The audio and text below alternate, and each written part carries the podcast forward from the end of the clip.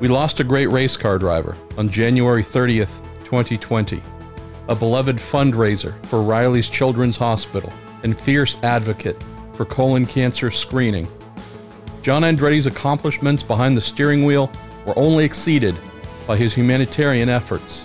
With an unparalleled life and career to celebrate, I've assembled a podcast feature that makes 16 stops along the way, all told by those who knew him and loved him. His legendary uncle, Mario Andretti, said it best. Try to, to put together how many drivers have driven midgets on dirt, asphalt, sprint cars on dirt, asphalt, sports prototypes, Indy cars, stock cars, and top fuel. you tell me who has done all that. No one. No one that I could ever remember. I mean, that I could ever put together. I mean, there's no way there's another one that has done all that. He's alone. He's alone there. In the 12th installment of Remembering John Andretti, we have NASCAR legend Jeff Burton, who was rookies in the Stock Car Series with John in 1994 and went on to become incredibly close friends. All brought to you in the Marshall Pruett podcast by the Justice Brothers, Cooper Tires, TorontoMotorsports.com, and Bell Racing Helmets, USA. Maybe we should just start with when did you and John Andretti get to know one another? Because we know that certainly uh, in the years afterwards, there is some pretty amazing friendship and camaraderie that took place. Yeah, I'd say really uh, more in '94. We were both rookie, you know, rookies, and you know, traveling all over the country, and got to know John and uh, my wife and John's wife got really close, and obviously still remain close today. Um, he's got a son that's older than the rest of them, but but his oldest daughter and my daughter uh, are the same age, and they grew up best friends. And then his second daughter and, and my son Harrison, um, they're the same age, so they, they, you know, they grew up together. His kids were in my house all the time. My kids were in their house all the time. Wow. You know, they stayed, you know, stayed in each other's motorhomes, and um, just you know, two families doing, you know, doing with the same routine, and enjoyed being around each other, and you know, just got to know each other, and uh, the friendship just built over the years. And guess what stands out to me, Jeff, is when we talk about friendships and motor racing there's a lot of drivers who are friendly with one another, but the added layer of being true friends, that doesn't always develop. And granted, when I think of uh, what we know of you and your personality and John's, I guess it makes perfect sense. Um, but tell me about this because this isn't something, frankly, that every professional race car driver can say develops in their career to have a, a rival but someone who's also, you know, really become a dear friend as well. Yeah, you know, it's hard to be friends, real friends, um, with the competition. And I mean, honestly, I mean, you got to be, when you're in the race car, you got to be selfish. You got to be self centered. You got to do all the things that your mom told you not to do. uh, you know, and I, I, think, I think one of the things that helped us was our families. Um, you know, seeing or a child's reality, right? So, I was around his kids so much, around his wife so much because my my wife and his wife are so close that you know we knew each other on a on a on a different level. Um, we didn't know each other just as race car drivers. We knew each other as as parents, as sons, as brothers, as fathers, as husbands, and I think that that really made a difference. And I think it would have been would have been harder to have a relationship. If it wasn't for our kids being so close and our wives being so close. Because you know they kind of remind you what's important. You know what I mean? Like. Obviously, your kids want to want you to win. Your wives want you to win, but at the same time, they're a little better at putting putting stuff aside and and paying attention to what really matters. If you could, Jeff, share some stories about the two of you I guess you could say coming up at the same time on that same arc in NASCAR, uh, you know, on the Cup side, and what it was like going racing with John Andretti, and uh, when you have to flip that lid down, what it was like sometimes having to either share the same piece of track or take that piece of track off of them. Yeah, you know, John was John was, you know, a relentless race car driver. Um, in my view, underrated.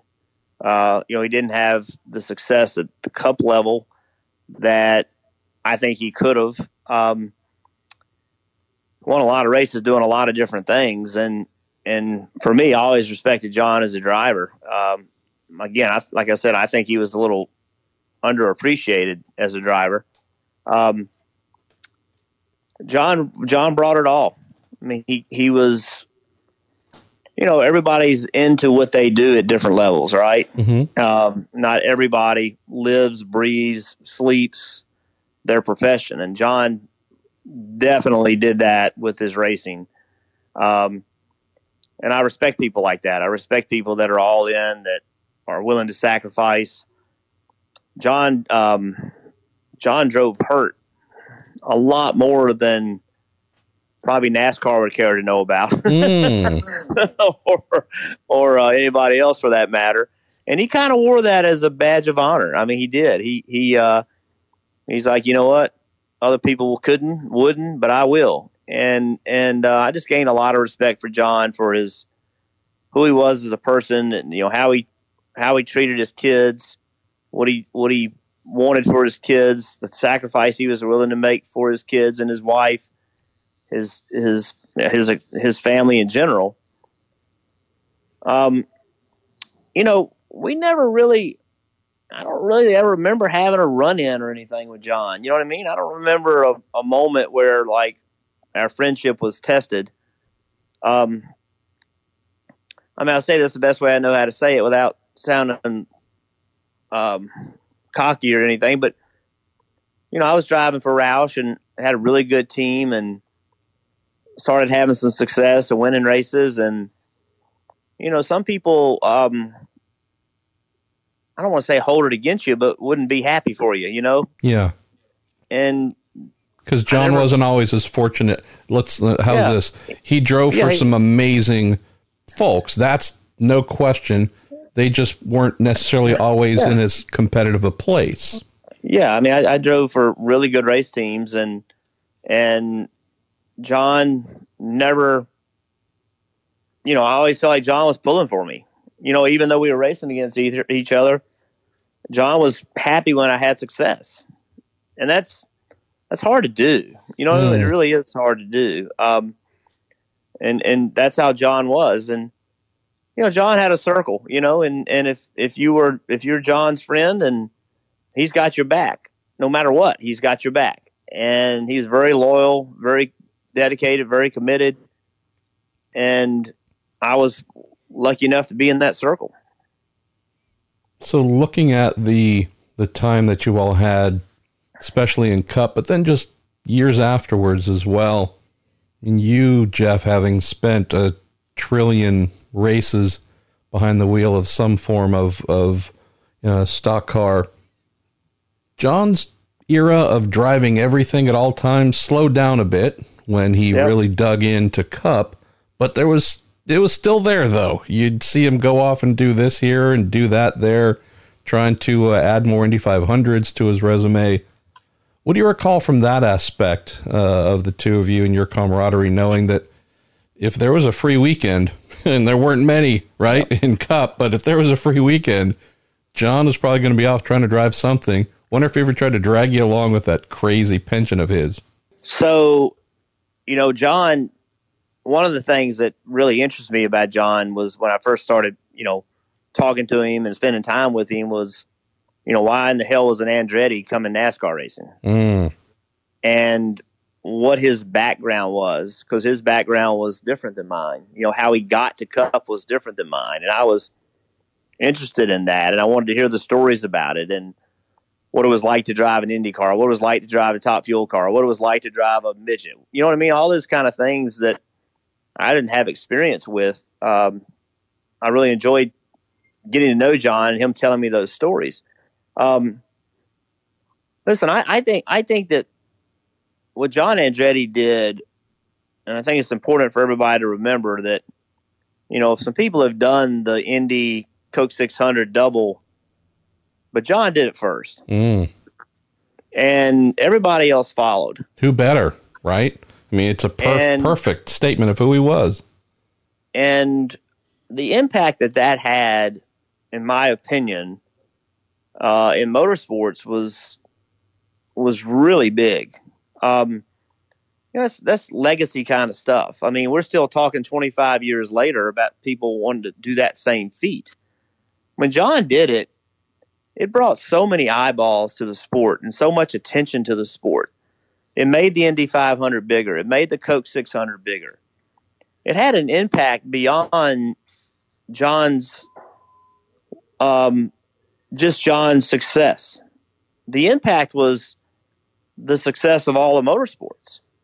Um, it was a throwback to the days when people would drive anything, do anything, you know, and and things were starting to get get away from that as they are today, um, but mainly because of schedules. That was that was a big deal. That was a that was something that just had a major impact on the sport, and and everybody that runs the Indy 500, everybody that runs Coca-Cola 600 has gained benefit from that. Mm. It made those events bigger. Um, and then you know, Robby Gordon and Tony Stewart went on to do it after, and that just added to it. But John was the guy that came up with that idea. John was the guy that was crazy enough to say, "Yeah, I can do that." John was the guy that put everything it took to make that happen. You know, and that's that's a big that's a, that was just a big influence on the sport. I just don't. I think we we forget how big of a deal that really was. And I think Jeff, to, to that exact point, not just being the first to do this, I think also the respect that came from it. Right again, knowing oh, that he, remember remember a, remember Dale Earnhardt. Remember Dale Earnhardt. I, I mean, I didn't. I've seen video. I've seen it since. Obviously, I was getting ready to race, but remember they were interviewing Dale Earnhardt. He was in his car and he was like, "Did John make it? Did he make it? I mean, you know what I mean? Like, wow. that, you know, that's that was that was just everybody was watching and wondering, is John going to make it? Is he going to be able to, you know what I mean?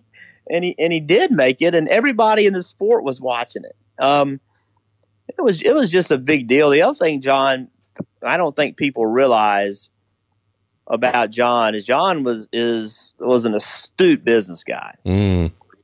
And, um, you know, Marcus Lemonis on his Twitter account on his, you know, he posted out last week that without John Andretti, that company wouldn't be in motorsports. Yeah.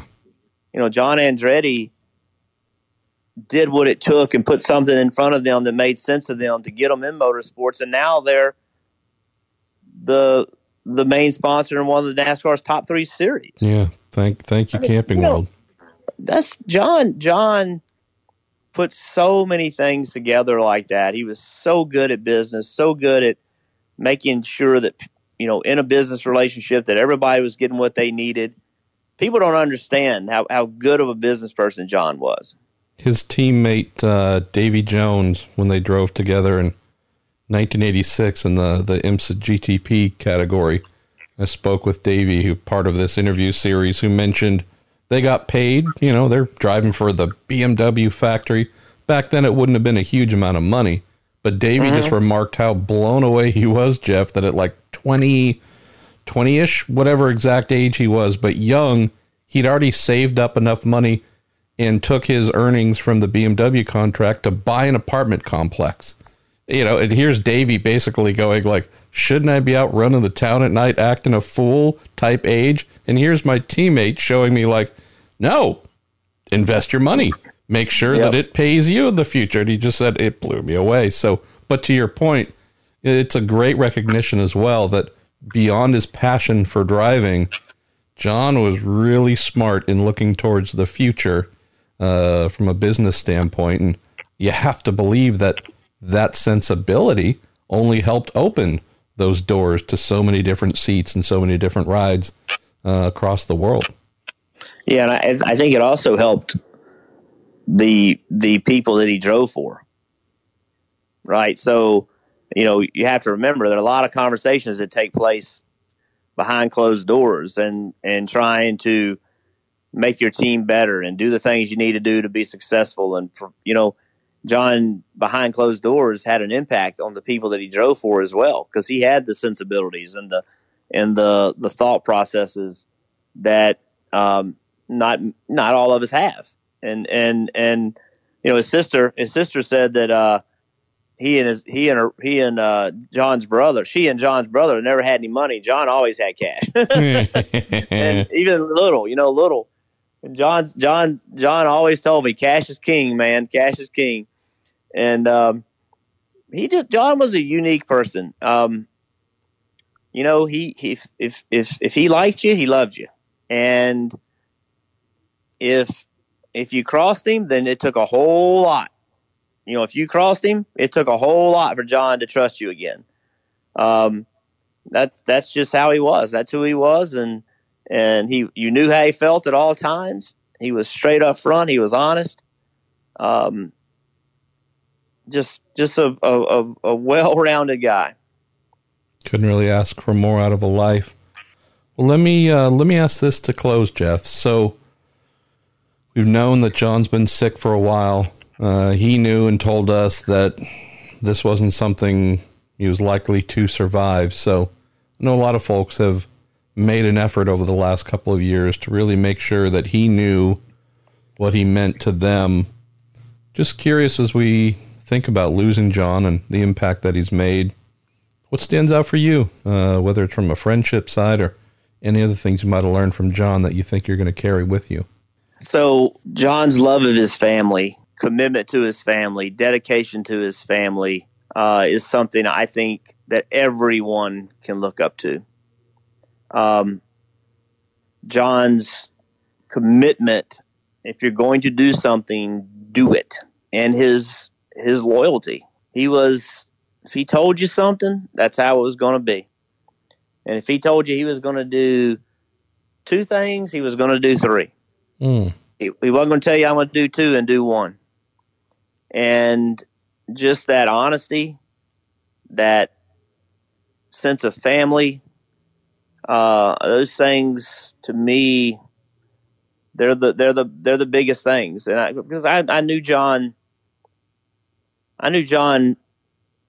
You know, it's a lot more than a competitor, and so I saw him when the chips were down in tough situations and I know what kind of person he was. That's something that I'll always look up to, and and and try to be the same. You know, try to not not copy John, but but learn from his his actions, not his words, his actions. Um, it's just you can't go wrong if you do that. But John, John deserves to be remembered for the contributions and the positives and the. It's hard not to be sad but his impact on people's lives, this Check It 4 Andretti thing, I don't think people realize that's a hard decision mm. for those guys, for he and his family to make. You know, he and Nancy sat down and had a conversation about it. You know, it'd be a whole lot easier to deal with this privately. And John, I mean, this is John in a nutshell. John said, Hey, maybe this is my calling. You know, it's not fair. This this isn't fair but maybe this is my calling. Maybe this is my opportunity to have the impact in, in the world that I didn't know I was going to have. And so he went and did it. He went and went public with it. He went, but he when he went public with it, he did it for other people. He didn't go public for it. He didn't go public with it for himself, because he damn sure didn't gain anything from going public. He went public to help others. And when he's sitting there dying, he was wanting to make sure other people didn't have to deal with that. Mm. And that's, I mean, think about that. So, you know, this Check It 4 Andretti thing has to live. It has to live, and and um, because that's what he, you know, that's what he would have wanted, and and I just, I, I think that to me, that to me, is John Andretti. I'm gonna grit my teeth. I'm gonna I'm going to do what I got to do to get through this. It's gonna suck. I'm gonna. I'm, it is what it is. I'm gonna fight it, and I'm gonna come out and make something better of it, even if it doesn't work out for me. That's as selfless as it gets. Thank you for listening to Remembering John Andretti on the Marshall Pruett podcast, brought to you by the Justice Brothers TorontoMotorsports.com, Bell Racing Helmets USA, and Cooper Tires. If this is your first time listening, more than 900 episodes are available at MarshallPruettPodcast.com. We also have a subscribe page where Apple Podcasts, Spotify, and plenty of other listening options are readily available.